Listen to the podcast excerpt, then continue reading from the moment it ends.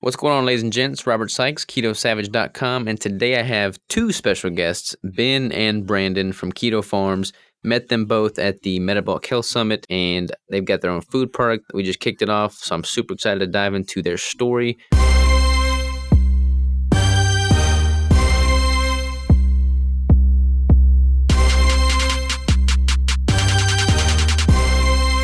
Without further ado, how are you, gentlemen? Doing great, Robert. Thanks for having us. Absolutely. It, it was uh, it was pretty cool. Y'all handed me this bag of, of food, and I think it, the serving size was what, like four servings, six servings, or something like that. Three and a half ish. Three and a half. Three and a half. Yeah, it didn't take me long to eat the whole bag. It was pretty pretty dang good. Well. Yeah, Robert, it, it was funny. We remember that. And, you know, when you're first starting out a, a food business, you know, you eat the product yourselves, but there, there's always a little bit of doubt, you know, or is the rest of the world going to love it? You know, what's the reception going to be? And we had just launched it, but but watching you inhale that bag of tomato pepper snack mix kind of gave us that feeling that you know what maybe we have something here so i do remember that very well and that was all of a sudden you got really quiet and we, we wondered if you walked off and you know sure enough we looked to our left and you were just the bag was tipped over in your mouth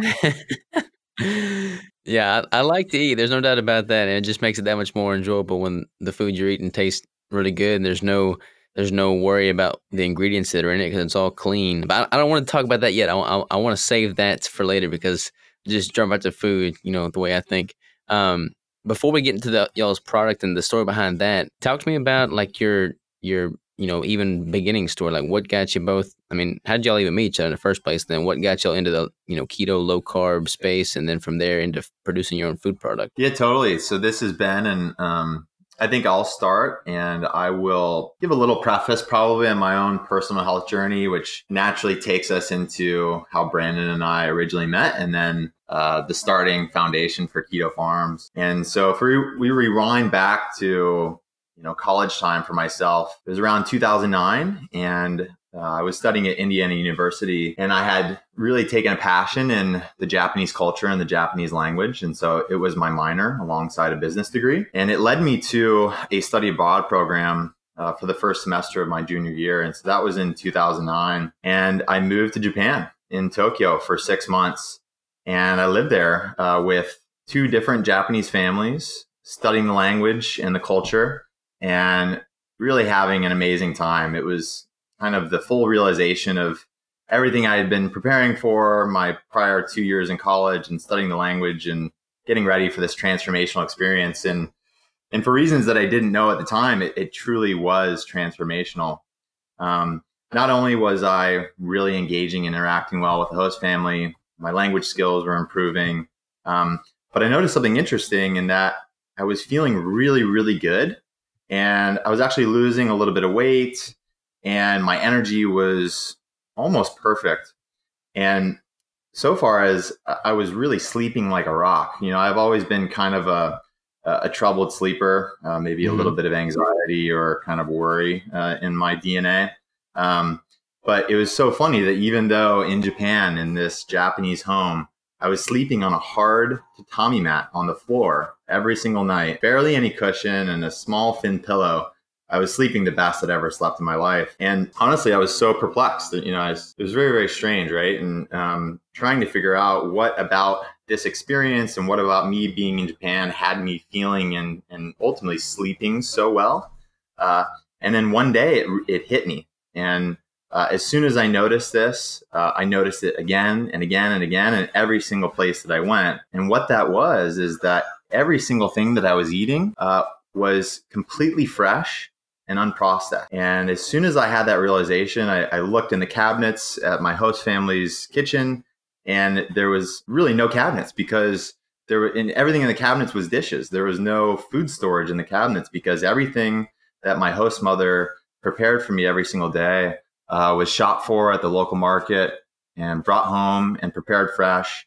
And we ate as a family around uh, the dinner table every single night. And anything that we didn't eat for dinner was kind of, you know, ushered into uh, the breakfast in the morning, and then you know the whole cycle repeated. Um, and so that that actually spawned, you know, a real uh, interest for myself in kind of that way of eating of, of truly like clean, unprocessed foods uh, as a way to access better energy, better health, better sleep, um, which carried me really through uh, the you know the better portion of my 20s um, you know developed a real passion for cooking for cuisine for international food uh, and overall just really clean eating preparing my own foods both at home and you know taking with me to work or uh, to school or you know whatever it was uh, and then if we just you know very quickly fast forward uh, and this is this is getting into how I first learned about the ketogenic diet. Uh, late 2016, and um, I had had uh, a pretty interesting career in food and beverage. Uh, moved through a couple of different companies, uh, but was you know ultimately very very career focused and very mm-hmm. interested in how do I get to that next step? How do I increase my productivity? All the while, sort of looking great and you know dating and feeling better day to day. Uh, and of course, as any late 20 year old millennial male uh, with that mindset would, I was listening religiously to uh, the Tim Ferriss show and the Joe Rogan show, um, which I'm, I'm sure uh, you're fond of as well. Absolutely. And, you know, in late 2016, it, it was, you know, a really unique time in that uh, both of those guys had uh, Dom D'Agostino on their podcasts. And mm-hmm. for the first time, uh, I heard Dom on the Tim Ferriss show and jumped over uh, to the Dom, to um, the Joe Rogan show and saw that he was on there as well while I was listening. And I just, you know, completely took down the Tim Ferriss show and immediately listened to the three hour Joe Rogan show right after. I was on a long road trip at the time. Um, and let me tell you, man, my mind was completely blown. The things that he was talking about and all the benefits and all the things that you know maybe I was having trouble with in my life uh, that I wanted to fix or improve. Uh, there, it seemed that keto uh, as a diet and as a lifestyle, a lifestyle could solve those things. Um, and so I was forever intrigued, and pretty much uh, like the next day, I, I started a, ketogenic diet, and pretty much you know the last few years ever since then, um, I've been cycling the diet and feeling really good. So that's uh, that's my personal story, and I think I'll I'll share it over to Brandon, and he can kind of tell about his, which intersects into how we met and all of that. Yeah, absolutely, uh, Brandon here. So you know, my personal health journey starts as most um, you know standard American kids uh, living in the Midwest, eating a very uh, kind of standard uh, kid diet, so to speak. I I can remember coming home off the school bus and rushing inside to eat an entire tray of bagel bites. Um, really didn't have the patience to oven bake them, so I would microwave them. Uh, yeah. Quickly moving into bowl after bowl of ice cream, two different flavors alternating between them. Um, and you know that's that's how I lived for for many years and never thought much about it. Um, but you know, fast forward a little bit into high school, getting getting more active, getting more focused on sports like tennis, um, and just wanting to look better, um, starting to date and whatnot. Um, developed relatively healthy eating habits, um, a good gym regimen, uh, and that really lasted me, you know, all through through college. Um, a slight hiccup, you know, freshman year of college with the freshman 15, um, but really into my adult life. really felt, you know, happy with the way I looked and and relatively pleased with the way that I was eating and never felt like I needed any sort of change and um, so that really led to you know where I I met Ben and um, so we met at a company um, that was in the the meal replacement space. Uh, it was a food startup, and I was in uh, finance. Ben was in marketing, and so he was always asking me for more money. I would have to, have to turn him down and but we really started to spend a, lot of time together um, in the lunchroom is where our sort of our first earlier interactions took place. Um, the company we're at had had lunch catered every day. So you can imagine fried chicken sandwiches and all sorts of other delicious but but terrible for you food. And uh, we were the, the two guys that was pulling out you know fresh made meals from the fridge that we had packed. You know ben might have a sardine salad you know, I might have grilled salmon with sweet potatoes. And so that just naturally led to a lot of conversations about um, our health and our eating patterns. And, um, you know, Ben was the first one that kind of told me about the ketogenic diet. And it was early last year. So in January, you're always in a mindset to kind of try new things or make changes. And, and you know, to be honest, you know, Ben challenged me to to do the ketogenic diet with him. I guess he had had a, had a brief period of getting off course in December over the holidays and wanted to get back on it. And and I you know I agreed to do it really just out of curiosity. Um, I didn't really have any expectations or goals that I wanted from it, like like many people do. Um, I just thought it would be fun, and you know I thought it would might be neat to challenge my own beliefs of what I thought healthy eating was, and felt like I had very little to lose. And so you know just kind of jumped in full steam on, on keto and you know after after a few weeks into the first month on the diet um, you know i really didn't look that much different. Um, i thought i felt better but i was still wondering did it did i feel better? You know i would ask ask my girlfriend hey do i do i look any better? She said no you look exactly the same. And so i'm sitting here wondering you know okay like if i don't look any different you know why am i so intrigued by this diet? Why do i feel so passionate? And, and even at this point we were starting to even talk about creating a company around it and said, well, better figure out what, what it is about this diet that is making me so, you know, feel so passionate. And, and after some reflection, it hit me. And, you know, the, the power of keto for me was truly freedom from food. Um, and it was mm-hmm. freedom at last from a strict eating schedule, you know, and looking back on, on the last 10 years and even this period of, you know, feeling like I was eating healthy and living healthy, um, food really controlled my life. You know, I could never have skipped breakfast. It was the first thing I thought about when I got up in the morning. Um, I ate every two and a half hours on the dot. You know, I really fear, feared that my metabolism would shut down if I missed a meal. And, and, and we even kind of joke about it, but I used to pack um, you know, kind bars in my pockets before going out to the bars at night, uh, just because I, I feared that that hunger would, would hit me while I was out socializing and then I would have to have to eat. And of course, people made fun of me and I looked ridiculous. But you know, it, it was a real problem in my life. And and what this diet taught me was was how to use energy from my own body and how you know if if I didn't eat you know not only was my body not going to shut down but in a lot of ways it could actually heal itself and, and and make myself feel better and through you know intermittent fasting and a lot of the other principles you learn through the ketogenic diet um, taught me that there's a lot more energy to, to be harvested from your own body and and you, and it helped me develop a much more positive relationship with food and so that's really what made me feel so passionate with the diet and and then you know and we can get into this a little bit but that's what really was kind of the jumping off point for Ben and I to start thinking about how can we create a company and, and really devote our lives to this you know this lifestyle movement that we saw happening all around us. And and just to clarify, y'all weren't in college together, right? Y'all met through the company you hired on it? That's correct. Yes. Gotcha. And, and totally random as well. What what made you want to go to Japan in the first place? Ben, just curiosity of the international culture, or what? To be honest, it's it's like a following in your father's footsteps story. Um, my dad uh, studied Japanese uh, in his college life and um, spent some time over there, maybe about a year uh, when he was in his early twenties as well. So you know, as a child, there was a lot of Japanese influence in the home. We did a lot of Japanese eating, and you know, he even taught me a little bit of the language as a as a young child.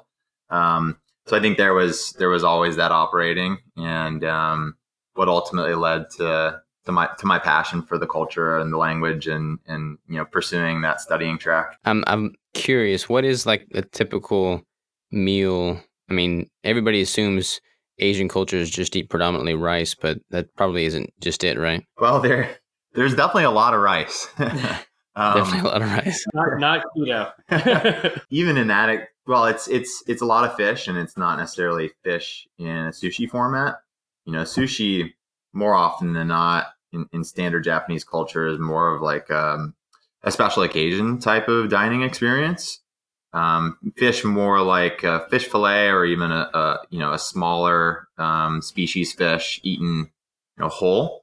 Uh, mm-hmm. maybe uh, you know alongside a, a, bowl of rice, but eaten whole insofar as it has the eyes, it has all the bones, like all of the the natural equipment of the fish is is being eaten by you, including the bones, and so you're getting it's like eating sardines, really. You know, you're getting yeah. the entire the entire nutrition of the animal. Um, so it's, it's a lot of that style eating and a lot of uh, a lot of pickled vegetables, a lot of pickled radish, uh, pickled foods. Um, so a lot of that vinegar at work with firing the metabolism. And um, but yeah, there's a lot of um, a lot of rice balls eaten on the go.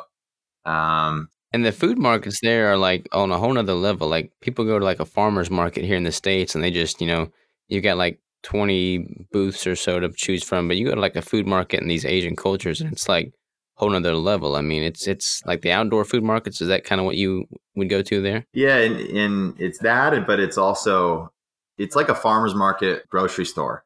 You know, the Mhm. feeling is a farmer's market, but that's just what the grocery market is. And uh, fascinating enough, uh, Japan has, at least Tokyo, has this concept of uh, kind of these like vertical department stores where every level offers something different, but they might go up like, you know, 15, 20 levels. And on the ground level, or maybe the basement level of every department store, is a fresh foods market um, where you can literally drop by and pick up, you know, everything from, you know, fresh produce, you know, uh, the butcher counter, you know, fresh seafood, you know, everything and the like is all available right there, and kind of in this this farmers market like experience. It's so cool. I'll, I'll interject just for a second. I, I had the, the pleasure of going to Japan this past year as well for for a week with some friends, and um, one thing that you know people told me about that that blew me away was the uh, the convenience stores, the 7-Elevens in in Japan. I mean, I think there's like sixty thousand of them. There's like you know one on every corner, but they have food there that's fresher than a lot of restaurants here in the United States. You know, and you can go and you can get um, you know rice balls that might have you know grilled steak or they might have tuna in them. Uh, and so instead of the hot dogs and whatnot we have as grab and go foods here, uh, you can eat like a king at a 7-Eleven. And, you know, that, that just kind of opened my eyes that it's like, well, if, if this is the level of quality and food available at, at gas stations and convenience stores, then think just how the whole level of, of clean eating must be relative um, to what we have here in the States. And, you know, it certainly carries through going to some of the fine dining and, and the markets there. It's a really unbelievable experience in, in clean eating and delicious foods. Yeah, it's, it's interesting. You know, like the Asian cultures as a whole, I think have a much longer lifespan. I don't know what the actual statistics are, but I, I, I remember reading somewhere that the lifespan in typical Asian cultures is pretty significantly longer than that of most Western, you know, cultures. But obviously, rice isn't keto. But you look at just the, the quality of the foods they're eating.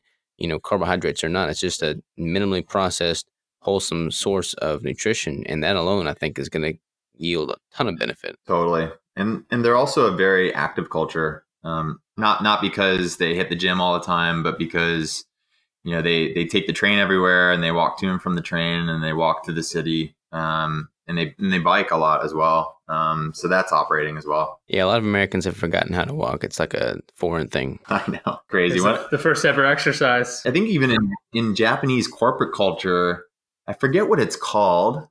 Well, at least in in schools, um, they do kind of maybe once or even twice a day. Everyone stands up and does these like calisthenics routine. It's a very traditional, very kind of Wow. famous from the outside looking in, uh, sort of you know Japanese cultural thing, uh, where they they kind of mandate uh, physical bodily movement in both schools and I think even in corporate culture. Like everyone will stand up from their cubicles when the bell rings and and kind of like you know They're doing do, squats. do jumping jacks or air squats or you know I forget what it's called. I'll have to look it up with you. Oh. And they don't have there as many chairs there just in general. Like like people like kneel when they have dinner, right? They have like the little cushions that they kneel on. That's right. Yeah, everyone's everyone's sitting, squatting, kneeling in all in all ways of life. Yeah, it's good. It's, that's we need to adopt some of those philosophies for sure. So how? I mean, y'all are both at this company eating healthy foods. You know, collaborating at lunchtime. Where when did the light bulb go off to jump into the foray of creating a, a ketogenic food product? Like, how did that work? Yeah, so um, you know, early last year, uh, we were we're working at the company, and you know, at the time, Ben and I were on a project together, uh, and it was you know the type of project that was leading to a lot of late nights. You know, we'd get assigned something from our bosses at at 5 p.m. that was due at 8 a.m. the next morning, and so we'd have to stay after hours, and you know, while we were supposed to be whiteboarding and working through it um, we started just kind of talking to each other about our own passions and kind of you know maybe thinking about next steps and what did we want to get out of not only this experience but future experiences and that kind of led to our discussions around you know the, the keto diet and our passion also for for business and um, culminated really on, in a handshake on March 23rd of last year. I know it's, it's funny, remember that exact date. Um, to develop a, a, new product together. And, you know, at the time, uh, we're both coffee lovers and we had this idea to create really like a, a premium all in one, like an instant bulletproof coffee. Um, mm-hmm. You know, there was a bulletproof cafe, you know, right down this the street from us, but there's really only like two or three in the United States. And in trying to make them either at home or in the office, you can create a giant mass as we we did in our our office on a few occasions. So we said, okay, well, you know, we love coffee. Um, bulletproof coffee is certainly growing in its appeal and also kind of becoming more generally known as as keto coffee and a great way for people that are on this diet to you know to get fats into their system kickstart ketosis in a way that's familiar to them so we, we thought it'd be a great idea and thought it'd also be kind of like a fun passion project but you know it, it really was intended to be a hobby that we would do kind of on nights and on weekends um, we certainly had no intention of quitting our jobs but you know, within days, certainly weeks, it, it became an obsession. Um, you know, we were kind of like meeting up early, early mornings to make up all these different coffees and, you know, having a lot of fun, kind of, you know, iterating. And it really got to the point where, you know, we had kind of a working prototype and we really couldn't focus on our jobs. And so we, we turned in our notice and a few weeks later we were out on the streets, as we like to say. Because you weren't making any revenue then, right? Zero. Zero. Yeah. Zero yeah. Know? And so I, I think we've probably been on the streets, and then 30 days later, we had our, our first sale of, of keto coffee, which I think we got paid by by Venmo from a friend. But you know, that's that's how the you know the business starts, and from there, we you know we've really self funded the startup, and you know, spent a lot of last year kind of building the foundation um, for this year, really, you know, putting the foot on the accelerator and, and growing the business. But, you know, that's really kind of how it, got started. It's uh, it's interesting, man. A lot of people, you know, a lot of people want and aspire to create a business, and they they have this safety net of the you know corporate job or just any job really, um, and it's it's a very hard psychological shift to, you know, pull a trigger on that and leave what they what they know to be safe and secure and strike out on their own, especially when there's no money coming in yet. Like when I started my thing. I, I mean, I quit a corporate job and I, I, mean, I was broke. I was dead broke. I was, I was in debt broke. And, you know, hearing other people do it too, it, it's cool. Like, what was the, I mean, what was going through y'all's heads? Well, you know, it, it's very important for the audience and for people listening at home that by no means would we advise uh, someone follow the same approach of, of quitting your job before you have a, a, validated product or any revenues at all. Um, you know, we we were lucky in that you know, we've worked a 10 year career each and been pretty good savers, um, which, mm-hmm. albeit very hard to do in Los Angeles, but, but we kind of pulled it off. And so, you know, we, we kind of did the calculus and said, you know, if we spend this much a month on our personal lives and we invest this much each into the business, you know, we, we could survive uh, for, I don't know, 12 months or whatever, whatever the number was. And, you know, we were passionate enough and bullish enough that that gave us the confidence to, to just do it. Um, but definitely, um, you know, several months in, you know, kind of spinning our wheels and, you know, a, a, new business and developing a brand that, you know, has a message and can speak to people, it's really, really hard. And um, I think we underestimated how hard it was. Uh, and so, you know, as you do kind of the hero's journey, you, start off you're you're charged with a passion charged with an idea you take off and you have all these wonderful experiences at the beginning this sense of freedom but then you kind of plunge into into the darkness a little bit and kind of start to to question and wonder uh, whether this is all going to work out. And there's like you were saying a lot of a lot of fear and a lot of insecurity that operates there uh, and certainly you know the feeling of going from you know, having a good paying job and also having savings and kind of living, you know, a, you know, a nice lifestyle, uh, being able to buy what we want and eat what we want whenever we want, uh, and going to, like you said, being like dead broke, um, uh, and also dead broke with not a lot of progress, um, is a very challenging experience. But you know, in a, in our experience, you just have to keep going. You know, you have to to leverage your belief and leverage your passion and just keep trying and never give up. And, you know, sure enough and soon enough, you know, things turn out for the better and you kind of reach that inflection point and then all of a sudden, you know, it's all solved. And, um, you know, very recently we've kind of been able to break through and we're really finding ourselves and finding our customers.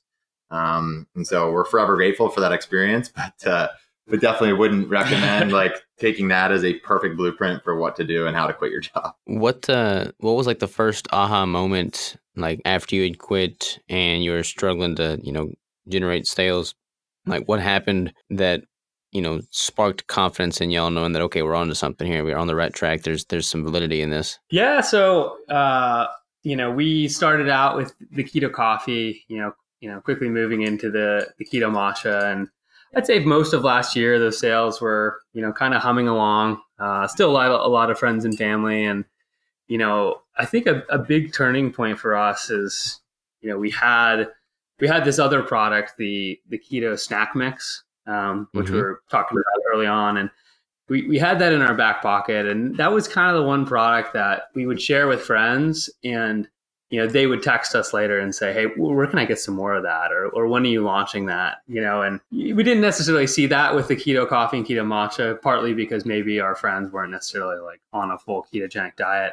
Um, we started to think that maybe we had something here with the snack mix, um, and and we'd always say to them that, you know, "Hey, we'd love to give you some samples, but we ate it all." You know, or even our manufacturers, we would say, you know, they, they need samples to, to evaluate. We, we never had any to share with them because we had eaten it all. And so we thought that that product could really be uh, a turning point for us. Um, but it was a little bit challenging because we at that point had engaged a, a manufacturer and, you know, there were some delays. And so we were constantly wondering, you know, like, you know, when, when are we going to be able to get this product out and, and kind of find that validation. And unfortunately, we made the decision to to go ahead and launch it um, early this year, and it, it, was a bit of a sprint because Ben was taking off for Australia for a couple weeks in in mid January. So we're sitting there over Christmas break instead of just kind of like relaxing into the holidays. We're here mapping out all of these things that would have to happen in order to hit a launch date of January 10th. Where basically we launched the product, we turned it on, and he heads to the airport and leaves for two weeks. And we kind of went back and forth. Is this the right decision? And I, I can't remember who, you know, kind of pressured who, but we said, let's do it. Like, we'll, let's give it our best. Let's see if we can make it happen. And we spent a lot of late nights um, to really kind of pull that all together. And, you know, sure enough, on January 10th, we, we pressed go. And yeah, we had a lot of friends and family kind of buy on that first day, but like, you know, sort of seeing subsequent days, you know, we had our biggest days of sales and it's funny too because Ben was Australia, you know, in Australia, and and I had to pack all the orders myself. But yeah. it was a good feeling, and that was kind of one of the the first moments that made us think that like, okay, maybe we got something here. And then the thing that was most exciting about that experience is we expected the snack mix would launch, you know, hopefully it would do well.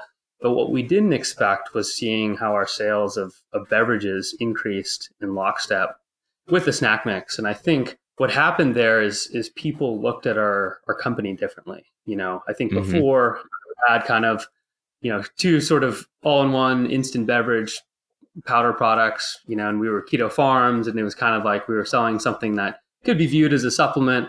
Yet we had a name that kind of connoted you know real food approach, and so having the snack mix really made people look at us and say, "Wow, you know, that's that's unique, that's interesting," and and you know, if they can create something like that, I wonder what their beverages taste like. And so it was an interesting thing that, you know, it wasn't so much that we didn't have product market fit the beverages. It's just we needed to evolve a little bit for people to look at our, our company differently. And it's, you know, it's amazed us to this day how many people, you know, once they decide to to buy from us, decide to try all, all the products. And, you know, that was kind of a real big turning point for for us. And, you know, we uh very grateful that we decided to just kind of make it happen, even though it seemed really crazy at the time to, to pull that whole launch together in a couple weeks. Yeah, it's kind of crazy. I mean, like I, I think of you know the name Keto Farms and y'all's food product. I, I thought that the the drink mixes were secondary to the food product. So to hear that it happened in the reverse order is interesting for sure. I mean, what what um when when formulating the food product, how did how did your decision making into that you know what that look like because your ingredients are all super clean and and you just quality food sources. I mean, how did you go about sourcing that and figuring out that that was the mix you were going to use? I mean, what was that project like? Yeah, uh, it was interesting. You know, in, in, my past history, I worked um, in, in, the investment world, um, doing you know investment in public companies, and I worked at a hedge fund prior to the food business. And you know, through that background, I was at a conference. You know, just just before we started um, Keto Farms, and looking at a couple different companies and their technologies, almost you know from the view of investing in them. And I came across this one company that they made this technology that could take pretty much any real food, whole food ingredient and, and dehydrate it uh, in a very gentle way, you know, sort of a unique way that was different from freeze drying and that would retain large portion of the flavor uh, and nutrition. And they're describing this this whole technology and you know all the different applications for it. And kind of the light bulb goes off in my head that says, well, you know, I don't want to invest in this company. I want to like use their technology and and almost see what products we could create through Keto Farms. And so, um, you know, I kind of reconnected with them after the conference, and they sent us a whole suite um, of ingredients that just kind of profiled what this technology could do. Everything from cheese, vegetables like broccoli, you know, fruits like tomatoes. Um, and me and Ben just just had a field day down in the kitchen, saying, "Oh my gosh, like."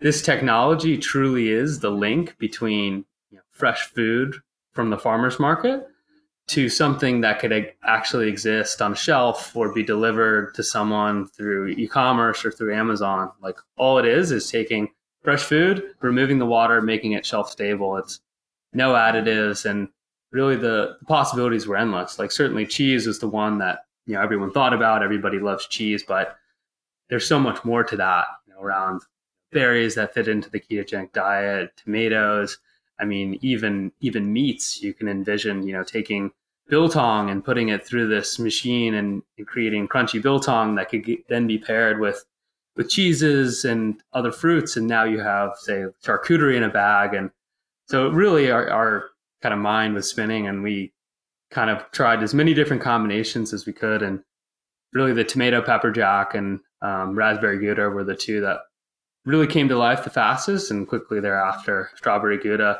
um, came in came into the portfolio and but you know we have probably 10 different concepts we're working on and it's really exciting to think that you can take any real food ingredient and turn it into something that can be sold online and without any use of additives is really exciting yeah man that's awesome so something that was so cool and so interesting through that experimentation process. We would get a bunch of different fruits and vegetables from from one supplier and a bunch of different flavors of cheeses and we had all these wonderfully sprouted nuts from another supplier and so we had we had all of these ingredients kind of spread across the countertop, you know, on on sequential days, you know, we would we would do this every Monday, Wednesday, and Friday. We would call them snacking sessions. And basically we would open the bags of everything and just start reaching our hands in and combining things in our hands and you know having a handful at a time closing our eyes imagining what we were tasting and, and feeling the experience and and really seeking that you know that that very special combination of of these things that don't really often get eaten together and and does that kind of click a light bulb for us and so that's really how how we found the the actual recipes uh, for for the products that Brandon just shared. Uh, but the coolest thing about that experience wasn't really how it how it tasted in terms of the flavor, but how we felt after we did that. Uh, we felt incredibly satiated, and we realized that after a 2 p.m. snacking session, we didn't need to eat dinner any longer because we were so full. Um, but we weren't full in a bad way. We were just satiated. Uh, and, and we weren't full to the extent where we had a foggy brain or felt like maybe we got kicked out of ketosis from having too much protein or whatever it might be. Um, we just felt really good and we stayed full. And that combined with how delicious uh, the experience of eating these things were, um, we were just so so excited. That sounds like a pretty good way to do research and development. I'm jealous. Um, so with this machine, like, is it like did y'all just buy one of these machines and just start playing around with it and putting different things in? Is it like a big dehydrator? Yeah, unfortunately, it's a little outside of our price range for uh, for what we could infor- afford as an investment. I mean, maybe one day down the line, but uh, we really just got linked up with a couple partners here that that have bought the machines and have been using it to create various ingredients. And so we've sampled just about every single thing that they can run through the machine, and now we're asking for even more, you know, custom applications and whatnot. Uh, you know, really the sky's the limit, and it, I think you know as people start to demand more unprocessed foods that that don't have additives, I think this this kind of technology is going to become r- really in high demand, and we're going to see the full range of what it can do. You know, I've kind of joked that maybe you could even like cook up an omelet, you know, and, and put eggs to the machine and have just egg bites for breakfast. I think we're just starting to see what's possible um, when you kind of take away the idea of putting in stabilizers or additives and you're left only with taking a fresh food and making it shelf stable. Um, you know, we're really excited to see, you know, it's kind of early days for this technology, but for right now we're just, you know, sampling ingredients from other suppliers. It is exciting for sure. I mean, so much of the food out there nowadays to keep it, you know, shelf stable, just filled full of preservatives and additives and I mean, nothing is really truly clean unless you get it fresh, but then of course it spoils much sooner. So it, it's it's pretty awesome that there's technology out there that's gonna kind of nip that in the bud, so to speak, and offer a better solution. Yeah, yeah, absolutely. Super impressive. Very thankful for it. So what about um what about like the, the big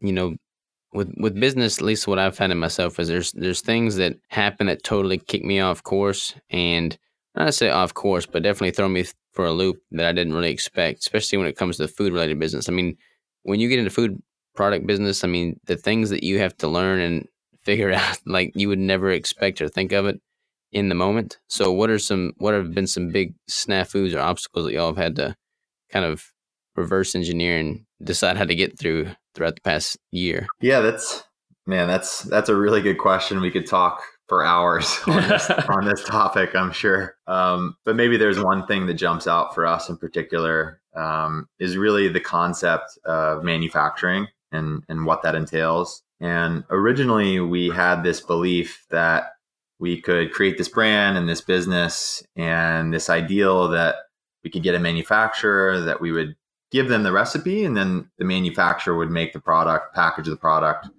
send it into the fulfillment warehouse. And in a way, we would never have to touch it. And we could go on surfing trips and have this wonderful kind of remote lifestyle. Um, and that was a lot of there was a lot of misconception in that.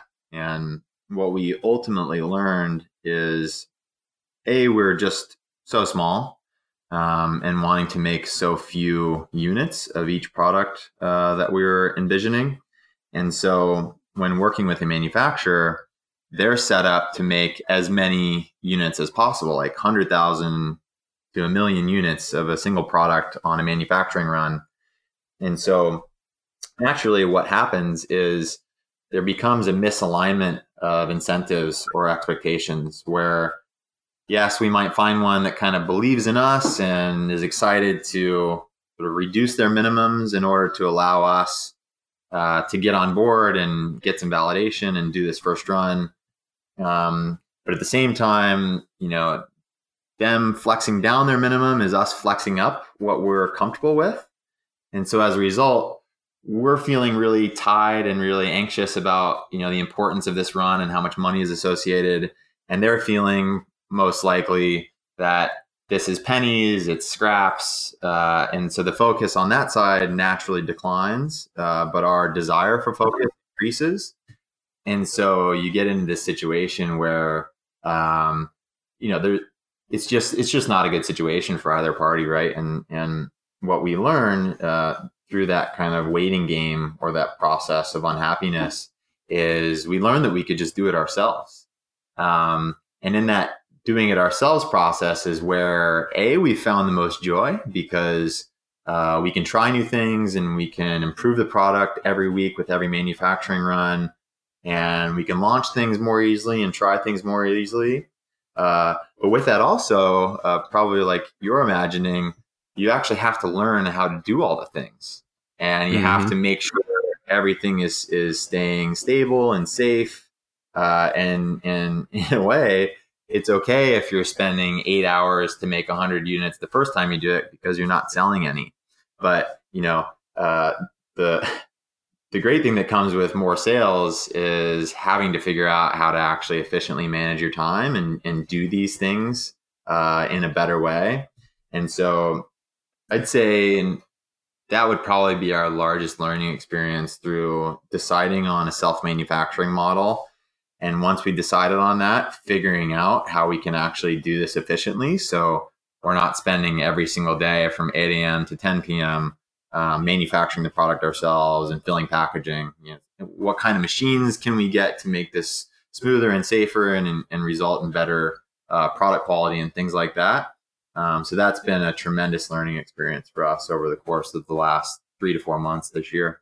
And, and if I could just add to that, I mean, what, you know, people talk a lot about how technology has brought down the cost of starting a business. And, and a lot of that is, you know, kind of geared towards more software, remote type businesses. And they talk a lot about Amazon Web Services and Shopify that can get you, you know, a digital storefront you know, for just like 50, 50 bucks a month, 100 bucks a month. And, but what people don't talk a lot about is how innovation and sort of global commerce has also paved the way for physical products companies. And in particular, you know, we've been amazed time and time again that you can find these machines, whether it's on, on Alibaba or, or even on Amazon. You know, we've, we've bought machines that'll fill um, packets of our product in a very efficient manner on, on Amazon Prime um, for five hundred dollars, and it shows up, you know, three days later to your house. And you know, I just think that's that's so amazing that you can you can get that, you can get it spun up, and you can really kind of control your own destiny. And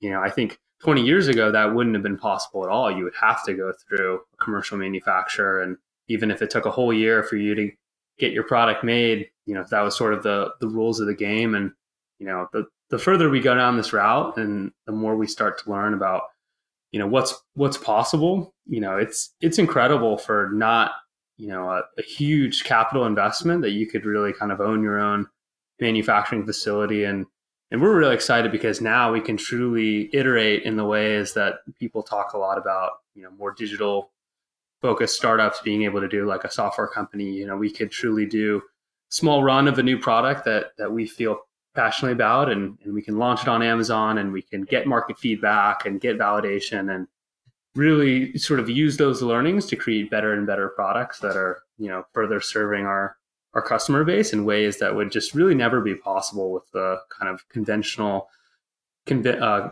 contract manufacturing at scale route. So we're really excited about that. And that's certainly something that we hadn't heard a lot of people talk about on the physical product side um, that we hope other people will learn as they go down this journey. Yeah, I, can totally get behind and agree with you on that. I mean, I, you know, we are talking about Tim Ferriss initially. Like, I, I had read Four Hour Work Week, I don't know how many times, and I was, you know, pretty convinced that I never wanted a physical product. I just wanted to keep everything online based and, and be able to work remotely from anywhere. And so I, I was always very hesitant to start the keto brick business. And then I did and the, the rest is history. But it's it's crazy. I mean, the when you make your own thing and you're as involved as you are with it, I mean, you get excited about things that you never would have thought you get excited about. Like I'm excited about a new tape gun. You know, like like things like that just totally changed the, the day. And I mean, it, it's cool. It's cool seeing things come together. It's cool seeing how a piece of equipment can improve efficiency and production. And then it's cool seeing people that you sell these products to you know, are so excited to get them and then they excited to try them and just seeing the, you know, the Instagram posts of people having something that you've created and they're taking, you know, benefiting from. It's it's it's the coolest thing ever. And you know, nothing against a more web-based business or product or service, but having a physical product is just pretty damn cool. And I never would have thought it would have been as fulfilling as it is. But you know, I, I tip my hat to y'all for for being as hands-on as you are and taking such an active role because it is challenging. There's so much that goes into it. There's so many expenses that go into it. But if you're willing to to push and strive and make it work, I mean, it's just it's just a lot of fun. Yeah, we we couldn't agree more. I mean, there there actually is nothing cooler than making something with your own hands. Somebody going on your website or meeting you in person, buying it, enjoying it, leaving you a review or posting on Instagram or sending you a direct email even in in many cases and just gushing about how how great it was and, and how much they loved it. it. It's hard to imagine, you know, something being more exciting than that experience. Totally agree. So so what's uh what's next? I mean, y'all are y'all are kicking butt now. You know, you got multiple different SKUs. You're going to these conferences. Like, what is the bigger picture of Keto Farms? Yeah, I mean, there's you know a ton of ideas on our our roadmap, and um, you know we don't want to give uh, too much away, uh, but we do see a really big opportunity to continue playing on this idea of of real foods, clean foods, you know, simple ingredients, and and reimagine you know some more kind of nostalgic or, or, unhealthy foods that you know many of us that are on the ketogenic diet or even in our adult lives are you know really starting to to miss. And and we see that you know a lot of the foods that we've come to know and love um, i mean particularly it happened with coffee you know and starting to happen with chocolate is these foods a lot of you know for for many years have thought to need need something you know need sugar need things added to it you can never just you know enjoy chocolate, 100% cacao bar, for example. Mm-hmm. And you know what we're starting to learn as we've gone down this route really through through coffee and into our other products is with the innovation out there and particularly in the, the origin where the ingredients are coming from and you know how it's sourced how it's processed. I mean there can be enormous differences in, in the flavor profile and the experience. I mean you know anyone that that drank wine can under you know appreciate that. And you know, we're starting to see that with with things like um, coffee, and we're starting to wonder could it happen with coconut or, or butter? I mean, grass fed butter is a good example, and so what we're we're really going to try and do is continue to push the limits on what people think is possible with clean, unprocessed foods. You know, um, and whether that's chocolate or you know some other reimagination of, of food that people have long known as processed and unhealthy, we're going to really show people that you know, with a little bit of attention to detail on, on the ingredient sourcing and the formulation, uh, you can really have craveable foods that you have every day, multiple times a day, that leave you feeling great. You know, even even snack foods that you could have as a dinner and feel great going to bed. Um, that's what we're going to try and do, and we expect to have some some new products here coming out very soon that all kind of play into that and all work work together. So, anything I missed in there? I don't think so. Yeah, it's it it is just very very exciting to you know, and it's it's inherent to our name, Keto Farms. We we we've had such great experiences shopping for our own foods from the farmers markets, and as a result, meeting the farmers and hearing their story. The same as Brandon mentioned with our coffee, you know, working through our coffee supplier and, and hearing about the story of the farms in, in Kenya and Ethiopia and the farmers and their harvesting practices and their growing practices that really lead to you know a completely superior experience and one that absolutely does not need sugar. In fact, adding sugar would almost be a disservice uh, to the flavor, nuance, quality of the ingredient, and and that's what we're most passionate about is is kind of tracing tracing ingredients, tracing product concepts all the way back uh, to the origin story, to the farmer, and how it's handled uh, from the time it goes in the ground to the time it reaches us. I really, really appreciate that. I mean, I'm I'm all about you know conservation, being as natural and primitive as possible, and making sure your foods have you know absolute minimal processing done before it gets to you, and you know seeing a way to support those farmers that have the same belief and depend on this that mentality for their livelihood is incredibly fulfilling. And it's just playing a much more long game and healthful approach to, you know, your overall well being and all those involved in the, you know, circle of life if you want to just go deep with it. But there's it's it's sad to see so much processing taking place. And it's kind of like a dilemma that you're in because, you know, somebody that's just addicted to sugars, they might not find your product sweet enough and not appealing there, but you're kind of playing the the card of look, the trends are going this way to kind of gravitate more towards a you know wholesome food product and we want to bank on that and i've kind of taken a similar approach with the with the keto bricks. It's like i'm i'm trying to appeal to that customer base because that's what i believe and that's what i want to get behind that's what i want to be a part of and i i do believe that you know we are on the same page and we're we're moving the right direction because i think there's so much information out there now that points to how this can truly have such a profound effect on your health and well-being that people as they become more and more acclimated to the science, it's like they'd be a fool not to gravitate towards these more natural, wholesome foods. Totally. You know, and, and, and both of us, it's like, you know, they may not be ready now. You know, they may still be addicted to, you know, sh- sugar laden products or, or lookalike products that are, you know, heavily sweetened uh, to feel like those, those, um, those uh, traditional experiences. But, you know, we'll, we'll be here when they're ready, right? Because it ultimately does relate to how you feel and you know everyone slowly with all the information that's out there and you know slowly as products you know come to market that continue to follow these philosophies is is there is an awakening that's that's going on uh, with the relationship to food and how we feel and uh, definitely we're, we're playing a long game. It's great to see you doing the same.